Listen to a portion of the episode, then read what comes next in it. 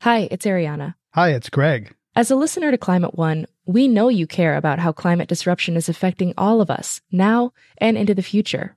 I'm guessing you already do several things in the spirit of climate action.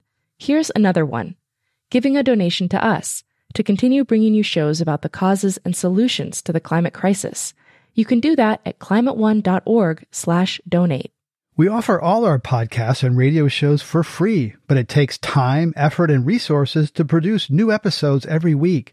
When you give, you'll help us pay for the talented staff, equipment, and materials we need to make the show. And you'll join a group of other dedicated funders and community supporters who keep Climate One on the air. If you're inspired by the guests and conversations we curate, please consider making a gift today at climateone.org/donate. Thank you for your support and thanks for listening. This Climate One podcast is sponsored by General Motors. How will we power our future? Can we create a healthy and clean economy? Climate One at the Commonwealth Club is at the forefront of the global debate about energy, economy, and the environment. Bringing together the brightest and most provocative leaders of our time, Climate One is the place where big ideas get heard. With thoughtful and insightful discussions on policy, business, science, and culture, Climate One founder Greg Dalton gets to the heart of the matter. It's our future. It's time to come together.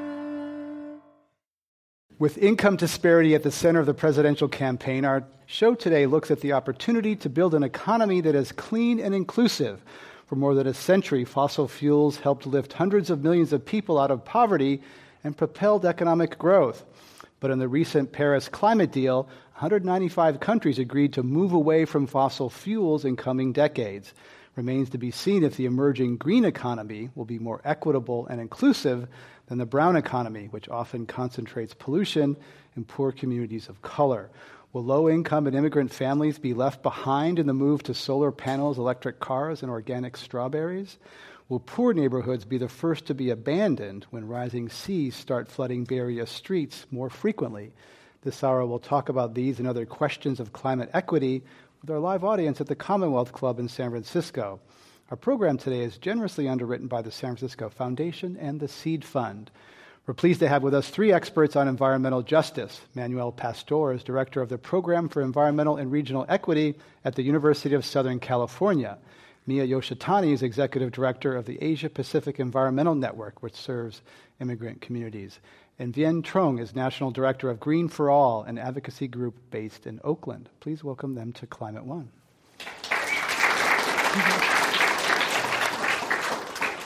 Vien Truong, let's begin with you. Uh, tell us your story, how you came as an immigrant from Vietnam to an activist in Oakland. I'm the youngest of 11 kids, and uh, my mom was pregnant with me, nine months pregnant, when she got in a boat with all of us, and my dad, and my grandma, to get the 500 miles from Vietnam to Macau. Uh, I ended up being born actually once we got into a refugee camp and that's why I didn't have citizenship for a long time. We ended up going to uh, Portland, Oregon, where we worked as migrant farm workers for many years, picking snow peas and strawberries as people do. Uh, my mom strapped me on the back. That's what we did back in the day, and probably would have stayed there forever if it wasn't for the fact that my grandma was starting to get dementia. So we ended up moving to Oakland, where my family became sweatshop workers for 15 years my parents who didn't speak Chinese, I mean, who didn't speak English, only spoke Chinese. And so for me, that is what I think of when I think of the work that we're doing. It's about people who've been displaced for whatever reason. It's about people who are literally sweating away in inhumane conditions out in the farmlands. It's about people who have no access to a decent job, no access to health care. And what does it mean when climate change aggravates all of the problems that they're going through? Quite a story. Uh, Manuel Pastor, you were uh, in professor in Los Angeles, and you went on a toxic tour. You, what were you think about environmentalism, and how did that change your views of environmentalism as a more core issue for you? Um, you know, I came to environmental justice in an interesting way, and it actually makes me think about Occidental College. Uh, colleague Jim Sadd and I had two great students who wanted to work for us, but also wanted to do a study, they said, of environmental justice. That is the fact that there are disparities in terms of exposures and proximity to hazards uh, for communities of color in Los Angeles. And we said, well, fine, you can work for us, but you got to do that on the side because we're not sure how that's going to play out. So they wound up uh, doing this. This was in the 1990s.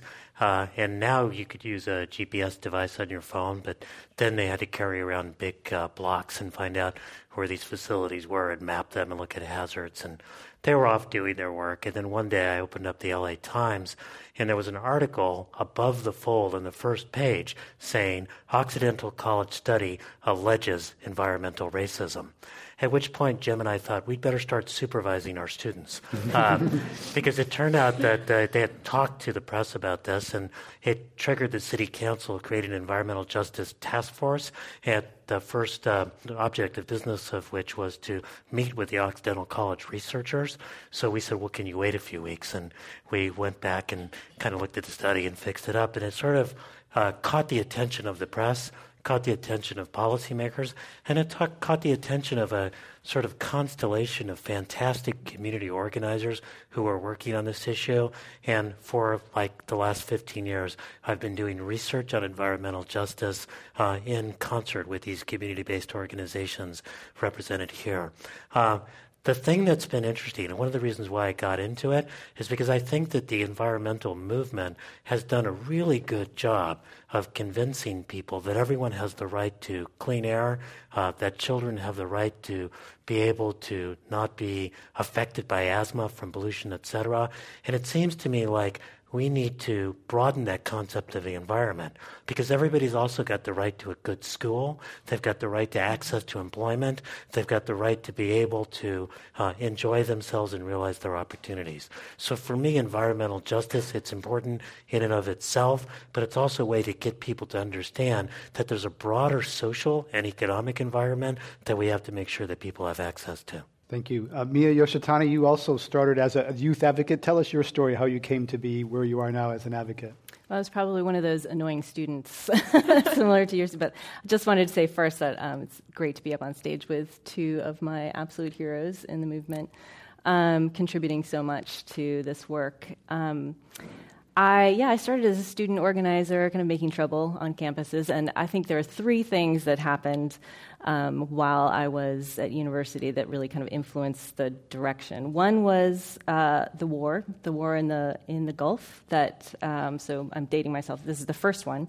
Um, this was uh, clearly a, a, war for oil, and, a, and you know a, a, war that kind of demonstrates how um, the, the power of the fossil fuel industry um, as well as um, where uh, politics and race actually intersect. Um, there was also the Rodney King uprising that happened at that same time while I was on campus, and these two things were really influential to me in how I kind of saw the um, integration of of poverty, of pollution, and of political voice too.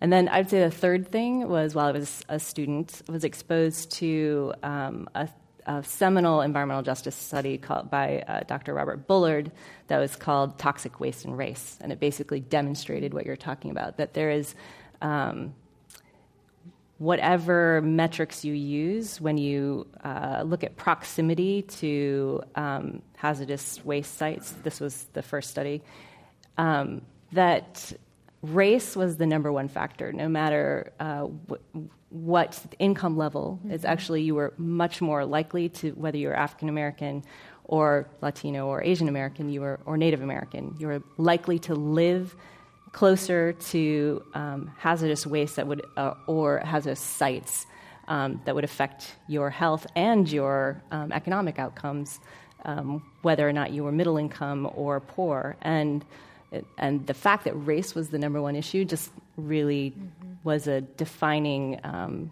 kind of understanding for me about what needed to be built in the movement to actually address this. Vien Truong, I learned some things preparing for this program, and one is that the uh, opinions of African American and Latino voters in California and their interest, how they rank climate change as a concern, and their willingness to pay more for solutions. Tell us about that opinion. That's right. And there's a survey that Green for All did with NRDC that showed that people of color across the board understand the importance of climate change to their lives and are willing to actually invest in solutions that mitigates the impacts and provides the long-term benefits in their communities.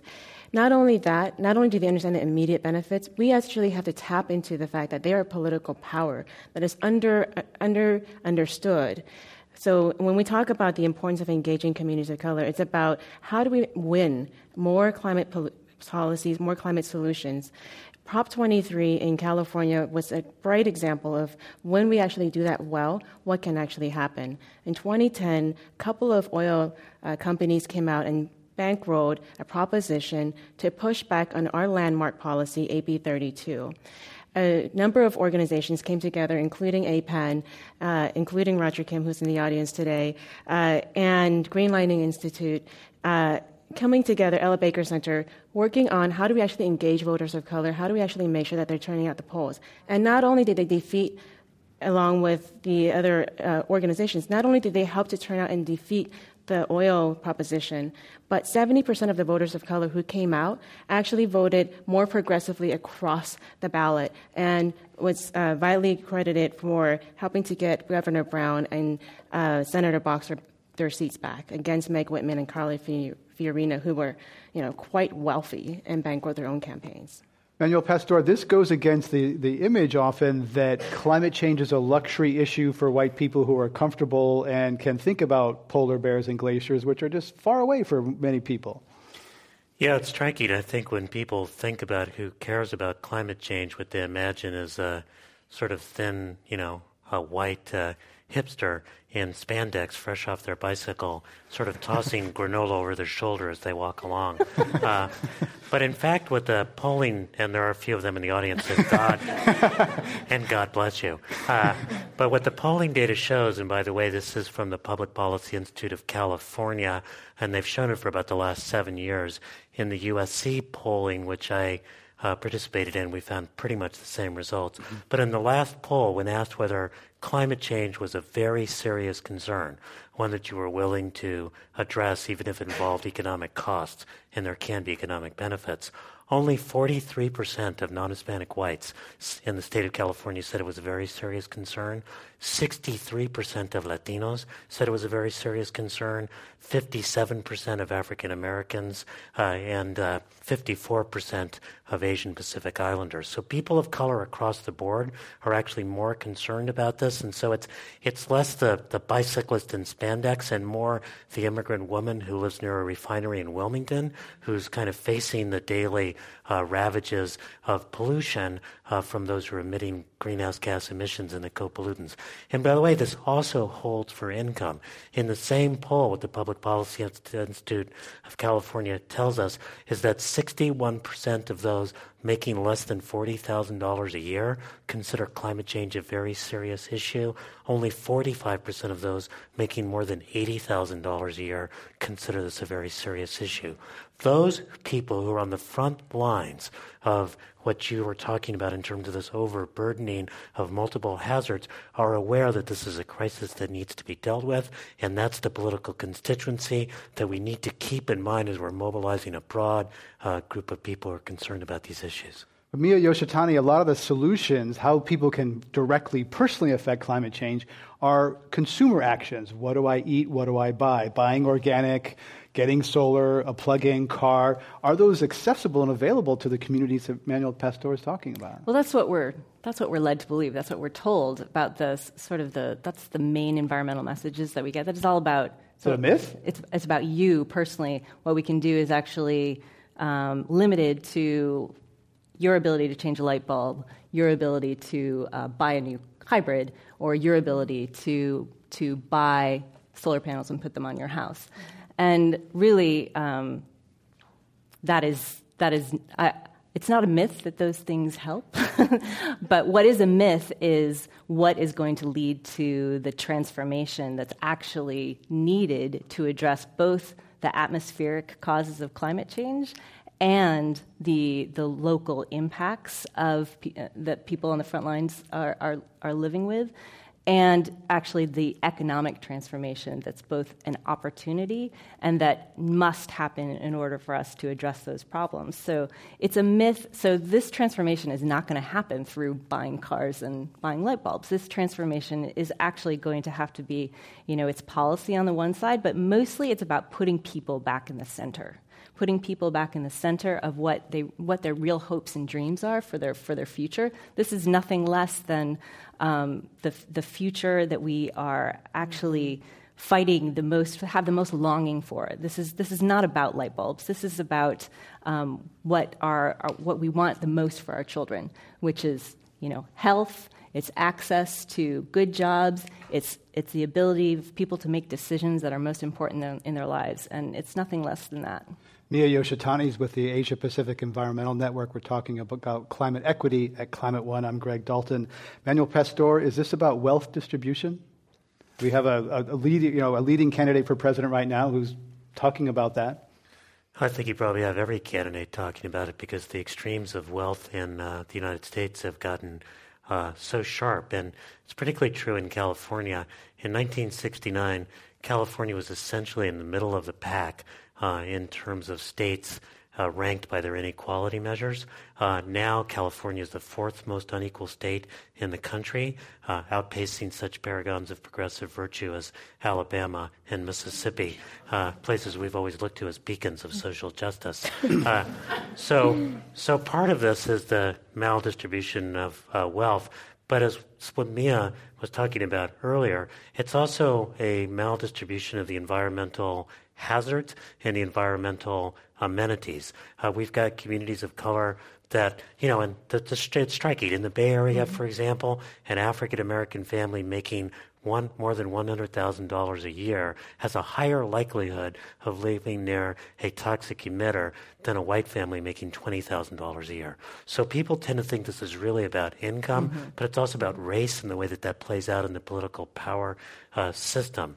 And so I think that we need to address also this environmental disparity, which, you know, winds up uh, having a long-term impacts as well on children, their ability to learn, their ability to do well in schools, their ability to be healthy. So this is a, a, crisis that's an intergenerational crisis. So equity is about income, equity is about race, equity is about environmental exposures, and equity is about intergenerational equity. Whether those of us in this generation are going to make the choices now, not just the individual choices, but the hard policy choices that are going to leave a better planet for the next generation. So you have a paper coming out later this year uh, about it, whether environmental justice and equity is good for white folks. Is that true? Um, well, yeah. I mean, I got to say, we have some friends who wrote the first version of the, this pretty early, and they used a title which is uh, like one that I almost resent because it's such a good title, which is "Is Environmental Justice Good for White Folks?" Uh, and essentially, what they did was find out that those places where there's more environmental disparity, there's just more environmental hazards overall. When people think they can put the burdens in someone else's backyard, you just get more of them.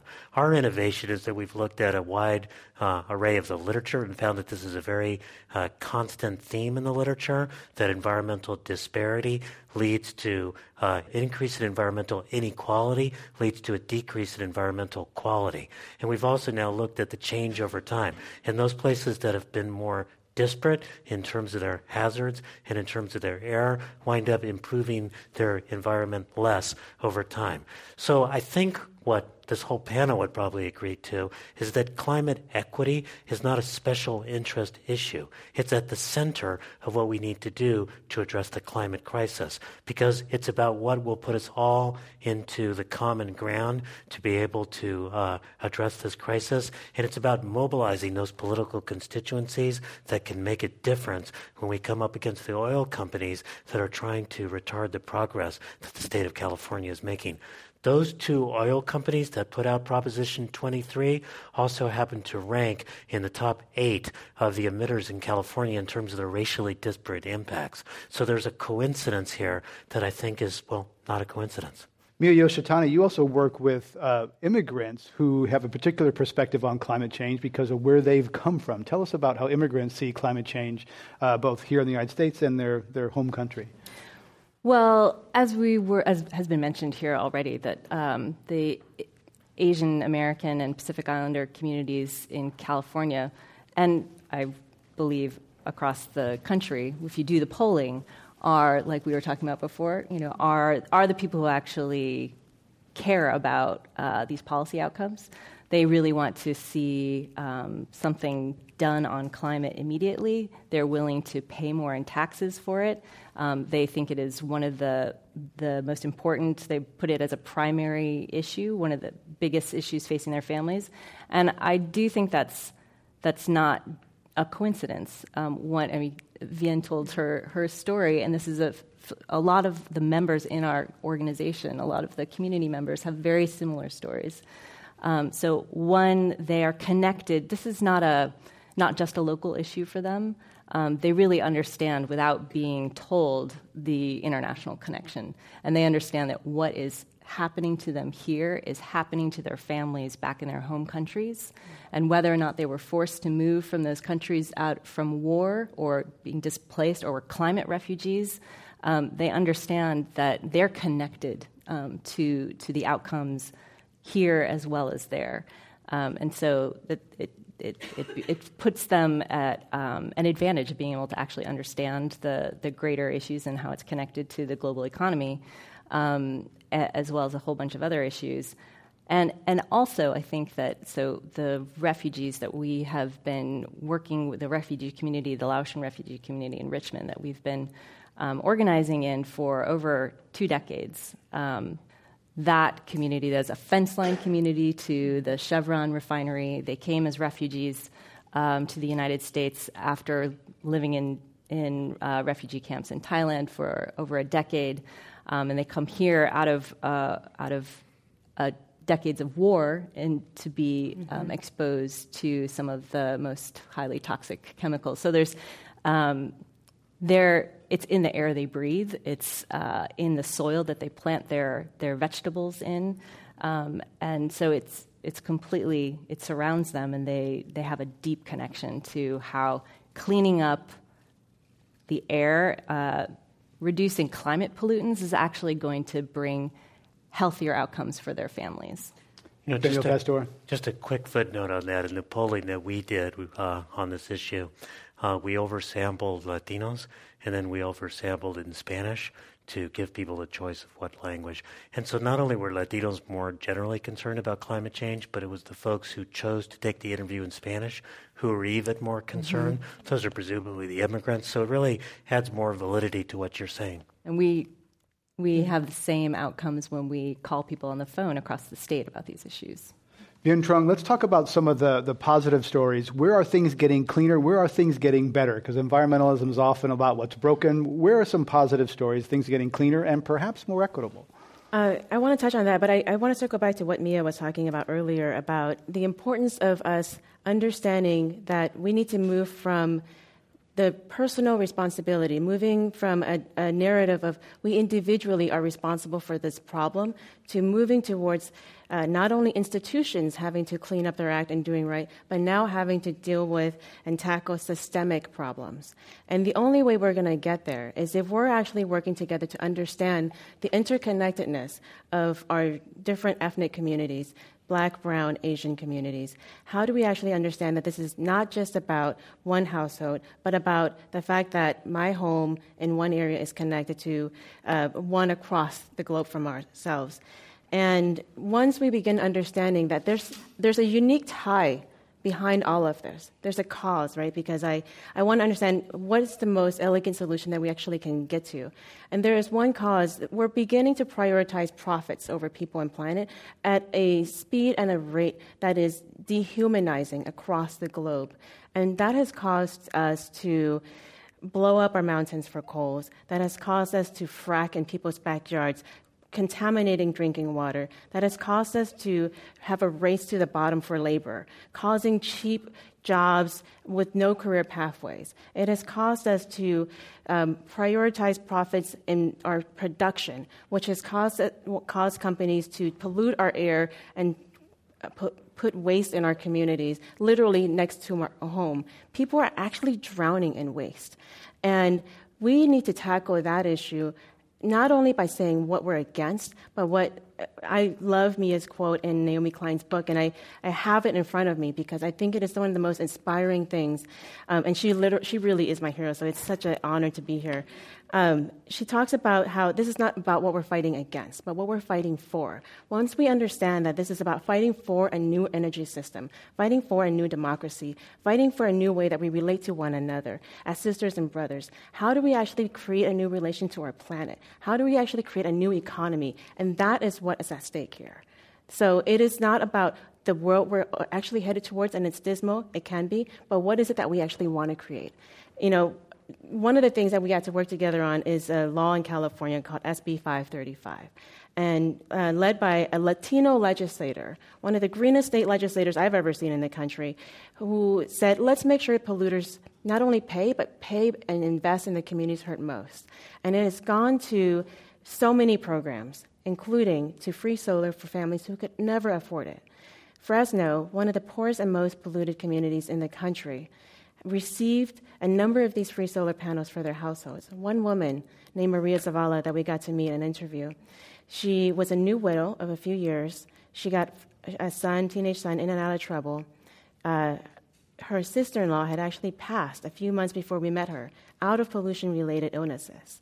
And she heard about this program for free solar. She applied and got a free solar panel installed on her rooftop. And her average energy bill went from $200 a month to $1.50. Just a little over the cost of a soda, right? But what that actually means is somebody got a job putting the solar on her rooftop. The refinery that was cranking out this dirty energy actually cranked out a little less energy. And the community that lived around it got to breathe a little better. And all of our health got to be improved. And Maria got to save $200 a month that she now gets to invest in the local economy of Fresno. So that is the possibility of what we can do once we get this right. Vien Truong is an environmental, as a national director at Green for All, an advocacy group based in Oakland. We're talking about climate equity at Climate One. Uh, Manuel Pastor, what are some examples you see of where there is green growth, equitable growth in California? Well, I think uh, we see a pretty burgeoning solar installation uh, industry in uh, solar panel installation industry in Southern California, which has had pretty good pipelines to uh, folks who are uh, coming from disadvantaged communities and through apprenticeship programs, and I think that's quite a positive. Uh, I think we've got a long way to go. One thing I'm very excited about, uh, and it's about uh, potentially green jobs, but also greener communities, is an effort in uh, the city of Los Angeles called Clean Up Green Up. And Clean Up Green Up is uh, an effort that was launched by multiple communities, but it's occurring in three uh, Wilmington, uh, a port community heavily polluted, Boyle Heights in East Los Angeles, intersected by many freeways, and Pacoima, which is in the San Fernando Valley. And people don't realize that the San Fernando Valley has undergone big demographic transition. Uh, the Valley Girl is now La Muchacha del Valle uh, because tremendous growth in the Latino community up there. Uh, and it, there used to be a lot of industries uh, up there, lots of pollution as well. And in these three communities, what folks have done is come together, and it's been a really interesting merger of research, policy, and organizing. We worked with some of these folks, and they they went out to their own communities and documented the hazards that were there, and then used air monitors to record the level of air quality in their communities. And I got to say, Greg, as an academic, I guess there's many uh, times when I've you know, I can think of a research award I've gotten, right? But nothing's been more fulfilling than seeing an immigrant mother from Wilmington get up in front of the city council and testify about air quality in her community because she did the testing herself. Mm. And what out of that they did was develop a policy to create green zones. So in these three neighborhoods, and this is now moving forward, uh, there's going to be additional uh, technical support for the businesses to be able to clean up their processes and green up their processes, uh, special regulatory attention in these communities. And this is a way of taking the most overexposed communities and helping to do local greening of the industries, local access to parks, local improvement in air quality, local improvement in terms of proximity to hazards. And when many people think uh, about the uh, enormity of the problems we've got in terms of climate. We need to address them at a statewide level. We need to take personal responsibility, and it's heartening to watch communities really lead the effort with these sort of grassroots uh, demonstration projects. Manuel Pastor is director of the program in environmental and regional equity at the University of Southern California. Uh, I'd like to go to our lightning round where we have a brief uh, question for each uh, of the speakers. Uh, first, for Emmanuel Pastor, uh, yes or no? California will elect a Latino governor in the next one or two gubernatorial elections. 2018 or 2022? C. Vien Truong, uh, you fled your home in Vietnam, and one day rising seas may force you to leave your home in the Oakland flatlands. Uh, maybe, yes. Maybe. Uh, Miya Yoshitani, the Bay Area doesn't have enough money to protect every neighborhood from rising tides. Some neighborhoods will be abandoned and others will be protected. No, we're not going to do that. uh, Miya Yoshitani, climate change is like sex and politics. You sometimes choose not to talk about it in polite company. Oh, not me. I always talk about all three. Vien Truong, some of your liberal friends suffer from climate hysteria. Yes. Last one for Manuel Pastor. You are a social scientist. That means you are a scientist with social skills. Uh, that is true, and that's why in this recent video from Spotlight California, I've been labeled a party scientist or the fiesta scientist. Wasn't that way when I was in your class, but okay. Um, um, sorry. Um, I've matured, Greg. That's, uh, uh, that's the end of our lightning round. How did they do? I think they did pretty well. Um, and now, here's a Climate One Minute. As our speakers agree, communities of color have just as much at stake in the environmental fight, if not more, than white, middle class, highly educated consumers. But until recently, they've been largely overlooked by the Green Movement. Adriana Quintero of the Natural Resources Defense Council says the age of environmental elitism is over and it's time for a reboot. At this point, what we have to do is really start to change the conversation. And so that's one of the things that I've really been working at at NRDC. How can we change the conversation so that we are actually talking in a voice that's much more inclusive, in a way that people can understand and relate it to their lives. Not simply, are you driving your Prius to Whole Foods and you know buying your $12 light bulb?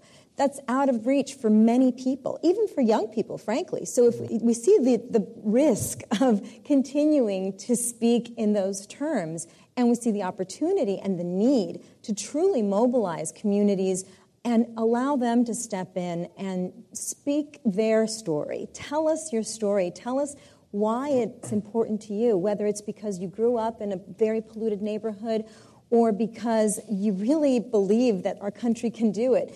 Whatever part of the spectrum you fall on, it's important for us to make sure that those voices are heard by our decision makers. We want the majority of voices to be diverse because otherwise it's too easy to simply write it off as a white elitist movement.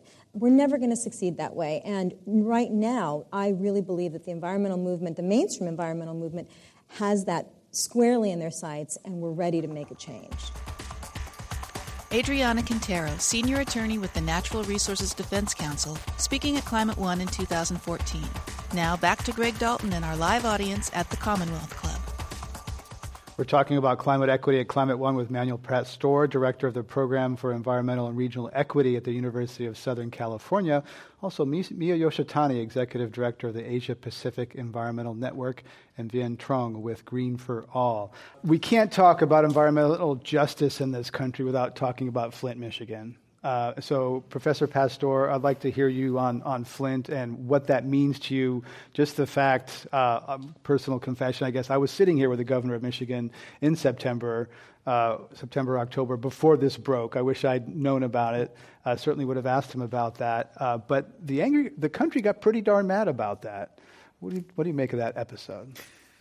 You know, I think, uh, I hope that this doesn't become another Katrina in the sense of getting people's attention briefly and then letting things go. I mean, when I think about Katrina, it's a classic case of environmental justice because if money had been spent to protect the lower ninth, you would have saved the entire city, exactly the way in which equity could be good for the entire environment. Flint is a tremendous tragedy uh, because for what amounted to $100 a month, mm-hmm. uh, it turned out that a generation of children have been poisoned by lead. Uh, because they didn't have the political power, they were literally disenfranchised because the city government was essentially in receivership. Uh, and, you know, it's a population that's low income, uh, been devastated by industrialization, uh, largely African American, at least relative to uh, Michigan standards. I think it's, uh, it's a, you know, it's a, just a tremendous tragedy. What I hope people realize is that that tragedy is being replicated in so many different locations.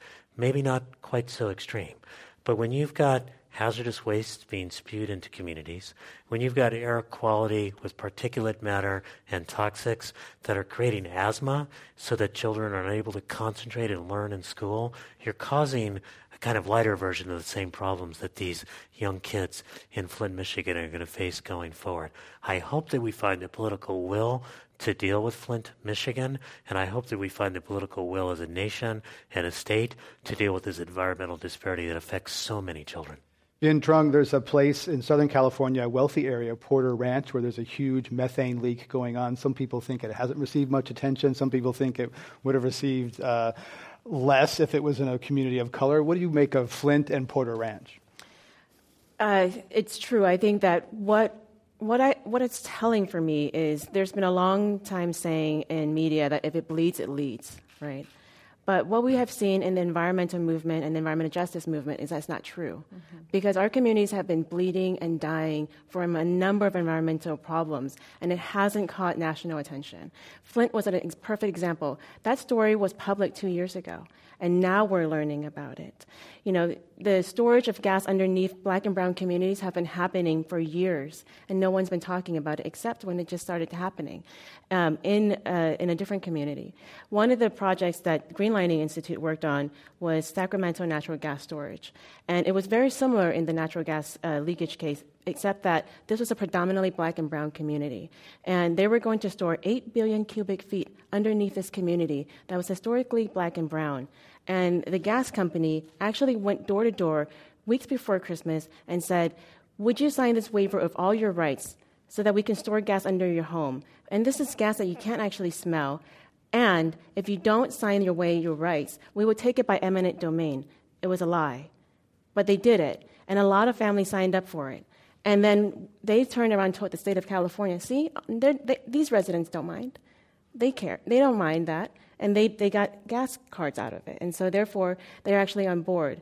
What we're seeing is that we actually have to begin making sure that stories like Flint aren't continuing to happen. And not only do we address the water crisis in Flint, it's not enough that we just give, get Flint residents clean water. We actually have to begin addressing all of the issues that was around Flint and communities like Flint. So it's not just about clean water, but it's about how do we get a long-term sustainable economy in Flint? Mm-hmm. How do we have long-term solutions?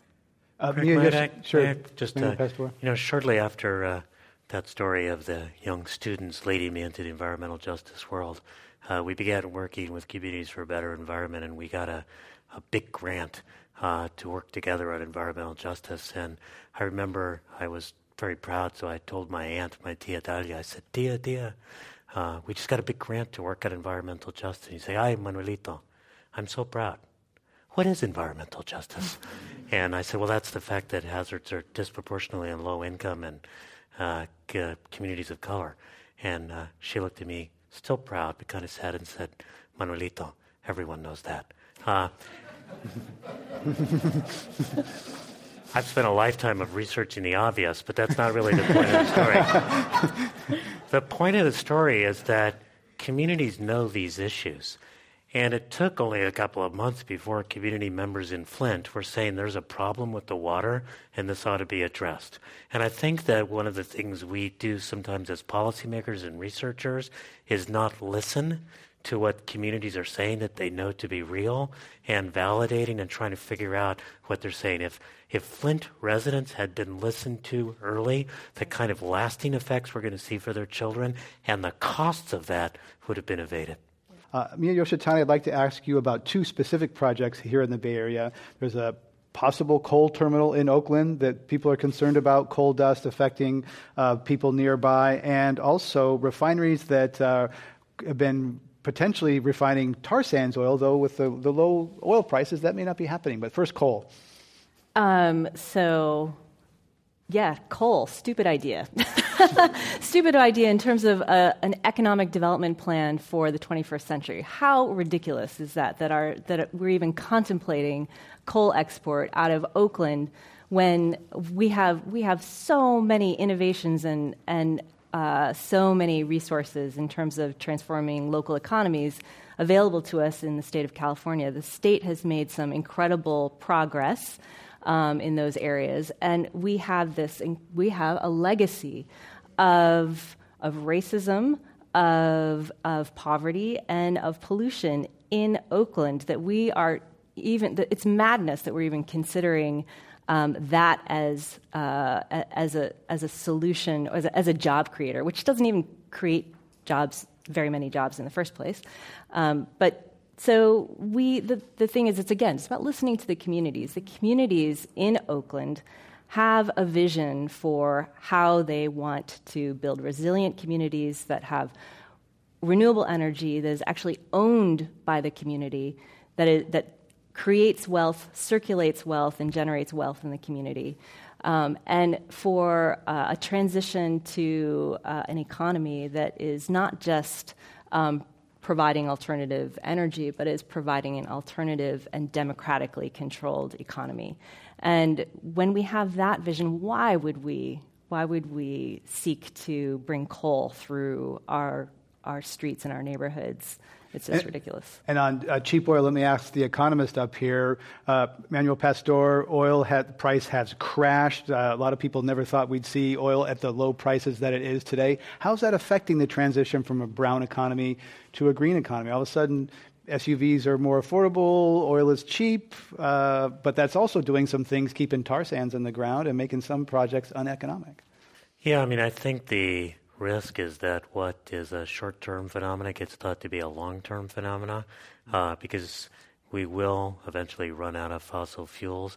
And the fact that the price of oil directly has gone down doesn't mean that the price of all the side effects of fossil fuel consumption have gone down.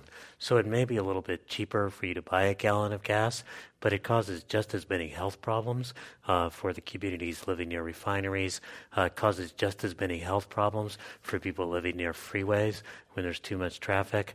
And so I think one of the reasons why people have talked about uh, the cap and trade or a carbon fee or carbon tax system is because the costs of oil are not fully recognized in the price of oil, those externalities they get paid for by other folks. So mm-hmm. I'm hoping, you know, one thing that I've been kind of actually somewhat inspired by is that even though the price of oil has fallen, you're still seeing business recognizing that alternative energy and renewable energy really is the wave of the long term future. I'm actually kind of inspired by the proposal that President Obama just put out of taking advantage of the low price of oil to put a tax on oil so that we could actually use that to accelerate the transition. Because right now, with the fall in the price of oil, you could raise additional revenues without really incurring uh, heavy costs on you know, people were expecting to pay more. So it's an opportune time to actually try to begin to internalize uh, what were externalities. Uh, I'd like to ask Vien Truong about some vulnerabilities in terms of climate impacts. Uh, we've been talking about the causes, there's also the impacts. And tell us about the communities that are most vulnerable to whether heat, severe weather, uh, et cetera, because it's certainly hot. Uh, 2015 was the hottest year on record. It's going to get hotter. That's going to affect people that don't have air conditioning, et cetera. That's right. And so we're going to see people's health impacted. We're going to see people who are vulnerable, seniors and young people, especially those with um, asthma or other sensitivities, be aggravated even further, especially if they're living in uh, areas that are especially hot. Um, like Fresno or Bakersfield, areas that are surrounded by pollution or by mountains that captures and keeps in the pollution. And I want to add this other thing to it not only are we individually more vulnerable, our entire communities are becoming more vulnerable. I recently had a chance to sit down with leaders from the Houma Nation, and they're in the Gulf Coast, for folks who are um, wondering, and their community, their land, is being submerged underwater at the rate of a football field every hour. Every hour, a football field of their land is going underwater. And so what it, their entire community is vulnerable. And in eight to 10 years, it's likely to be entirely underwater. And it's happening so quickly, they can't even build a seawall to protect it. And so they're going to have to redefine um, or relocate. And what's going to happen to their land, their culture, their history, their practices, and where are they going to go? And what's going to happen to the community that they move to? Right? We saw a lot of times when the only communities they can afford to move to are other communities already under stress. And so when you bring in a new community on top of that, if we don't facilitate that well and right, it actually can create more tensions for the lack of resources. And we have to begin figuring out how do we actually begin anticipating that in our solutions and our policies. Miya Yoshitani, you earlier said that all Bay Area neighborhoods would be protected, but the economic reality is that's going to be a lot of money. And if you saw some recent stories about Hoboken, New Jersey, there's lots of fights, and they're getting federal money about, no, we don't want this wall because it'll block my view. And, and Hoboken, this little community, is, is up in arms over how to protect themselves. And that's one little town in New York. And we think about the whole Bay Area coastline, which is about like, hundreds of miles of coastline. How are we going to do it in the Bay Area? Protect all these communities, some more vulnerable than others. I want to switch it up a little bit because we've been talking a lot about, you know, what are what are the dis- impending disasters, and I want to talk about the impending opportunities because that that's where we actually have the most promise to to be able to meet the transformation that needs to happen, whether it's a seawall or whether it's a new energy infrastructure or whether it's new water infrastructure. Obviously, in California, we have to think about that. Um, because the crisis is so big, and we don't need any more um, evidence of how big the crisis is, because it is a combined economic crisis, a combined um, ecological crisis, a, co- a combined uh, political crisis, a, de- a cri- crisis in our democracy. These are all happening at the same time. And with that incredible crisis, there, there, we are at a moment where we, we are being forced to do something about this. We have to address climate change, and we have to address it the right way. We have to address, address it equitably. The reason we have to address it equitably is because the support that's going to come from uh, communities of color that's needed to address climate is, is coming from the communities that have the most support for those policies. And so we have to meet the real needs of those communities in order for all of us to be able to survive the climate crisis. So there's no way around it. It's that there is no way except for straight through to equity. And that offers us huge amounts of opportunities. When we divest all that we've been investing in the dirty energy economy, that frees up an enormous amount. When we ask, when not ask, when we demand that polluters actually pay for the for the full cost of pollution, there there's tremendous resources for us to actually build the the infrastructure and the local economies and um, the thriving, resilient neighborhoods in the face of climate change that we actually need. So I want to pick up on polluter pays. That's a, a, a accomplishment you've said here.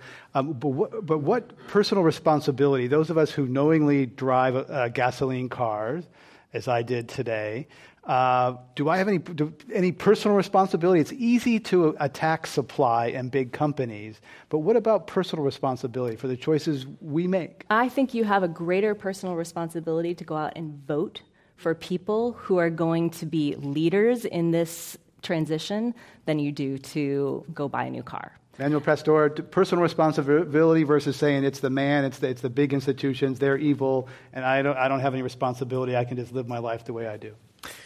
I'm not sure that that's the right choice uh, because I don't think it's a question of pointing a finger at someone else and assuming that they're going to do the work.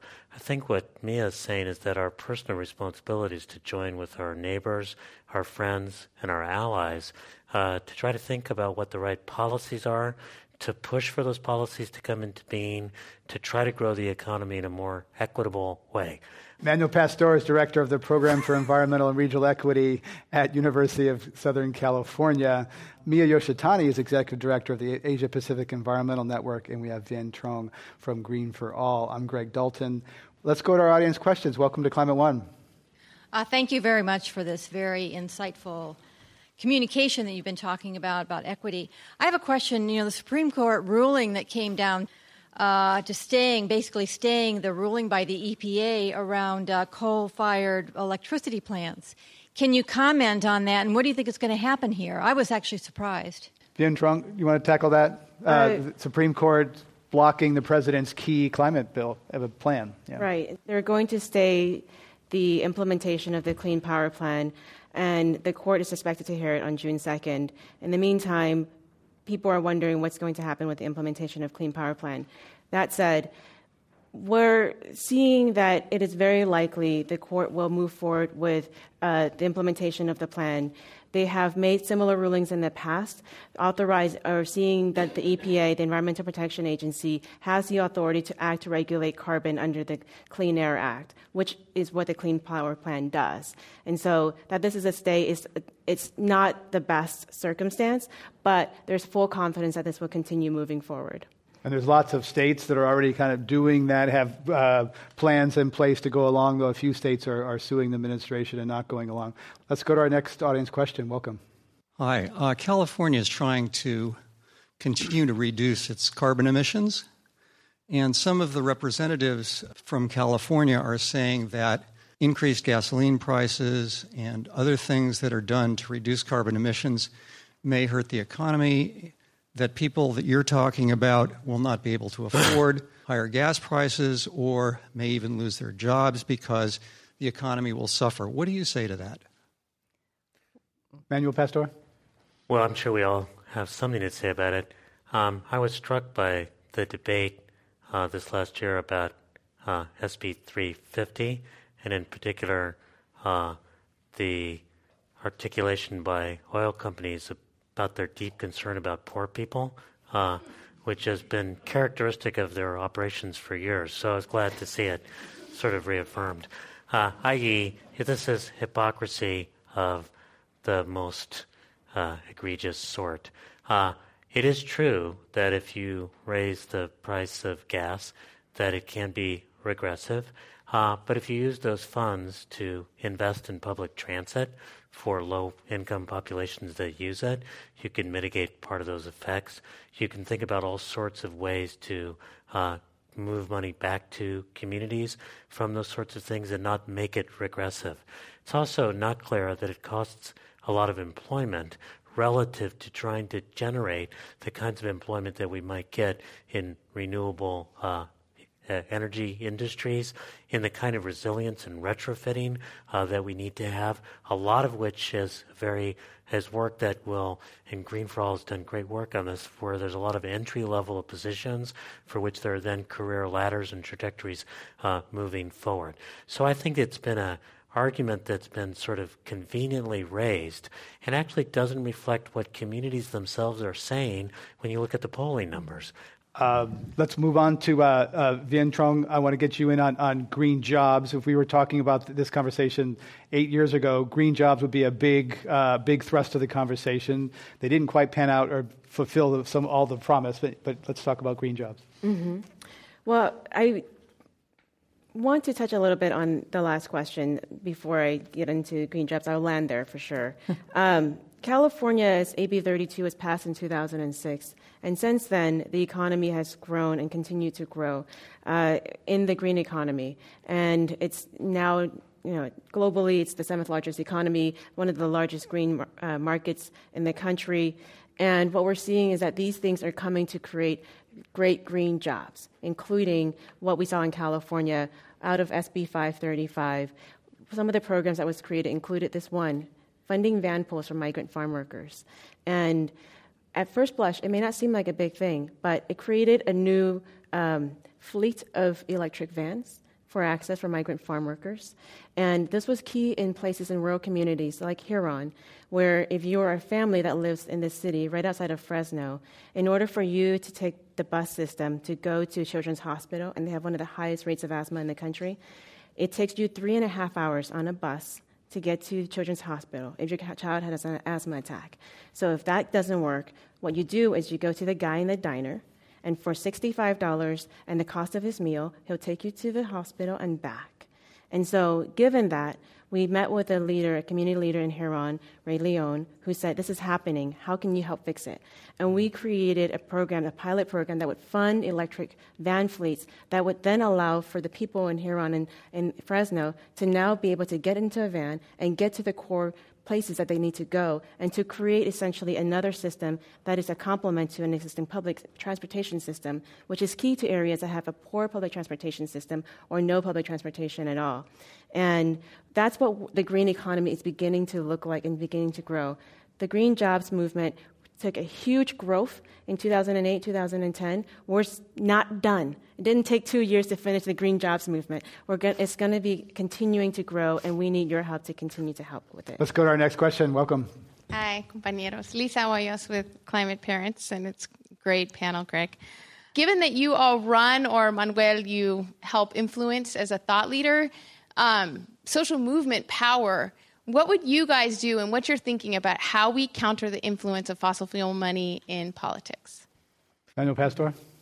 Um, well, I'm sure we all have something to say, say about this. I mean, you know, I think we need to kind of really ask the question what agenda people have and to use that as a way to really build a movement going forward. And I did want to say two other things because uh, I know we're kind of coming to a close.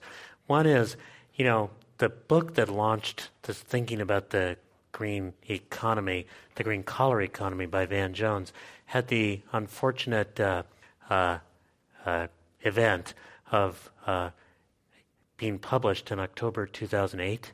So what became sort of like one solution to the overall jobs crisis got thought of as the solution to the jobs crisis, right? So the fact that we haven't been completely transformed to a green economy with jobs bursting at the seams is thought of as a huge failure, when in fact this is a sector that's been growing, mm-hmm. and that's all that really was being said in that book. And what we're trying to say is it's part of a broader economy moving forward. And I want to say one other thing that I learned from your founder, uh, Van Jones, who reminds us that when uh, Martin Luther King uh, marched uh, with everyone else on Washington and gave that famous speech uh, that it was not called I Have an Issue. It was called I Have a Dream. And I think what Van meant by that is that those of us who've got an issue around transit or around climate, or around economic equity, or around criminal justice, we need to realize that we need a dream of a more inclusive America, of a place where people work together, where we respect the planet as much as we respect each other, and that is that bigger dream that's going to weave together the social movements so that they don't get divided on these kind of small issues like what happened with SB 350. We're coming to the end, but I've, we've overlooked one very important issue uh, today, and that is food. And so I want to ask Vien Truong about the importance of food access, food equity in terms of food is a big, production of food is a big climate issue. Lots of food deserts in communities of color. So talk about food as an on ramp and connecting it to the broader climate conversation. Food brings us all to the table, and we all eat. Um, we all want healthy foods, and some communities don't have access to it. Places like Richmond doesn't even have one grocery store, one traditional grocery store serving the city. And we need to counter that. And we need to begin. And the great thing about food is that it brings together people in ways that we need to see and replicate now as a movement. In the last decade and a half working in this work, seeing faith leaders, labor unions, HBCUs, civil rights groups, uh, immigrant rights groups, enviros, individuals coming together in a way that we haven't seen before. And our organizations have been at the forefront of bringing people together. And the key thing that we need to figure out now is how do we make sure we don't fall trap to oil companies who are trying to use a divide and conquer strategy to, div- to make us think that there are communities of color out there who doesn't like this because polling has shown time after time that we're behind this we're behind good climate solutions. And the important thing for us to do now is to begin working in authentic solidarity and not in tokenism not in coming to us and fighting for solutions or subsidies for other companies but in really coming to our communities and say how can we actually work together so that we can all win the planet and the vision and the, and the future that we want to see? We have to end it there. That's Vien Truong from Green for All. Other guests today at Climate One have been Miya Yoshitani from the Asia Pacific Environmental Network and Manuel Pastor, professor and director of the Environmental and Regional Equity Program at the University of Southern California. You can join the conversation on Twitter using our handle at Climate One. Uh, podcasts of this and other Climate One programs are available at climateone.org. I'd like to thank our audience here in the room at the Commonwealth Club and listening on air. Thank you all for coming, and thanks to our guests.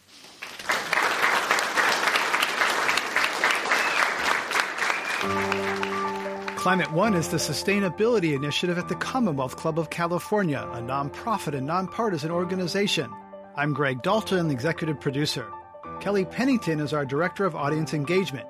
Jane Ann Chen is the producer. The audio engineer is William Bloom. The Commonwealth Club CEO is Dr. Gloria Duffy. Join us next week for a conversation about America's energy, economy, and environment.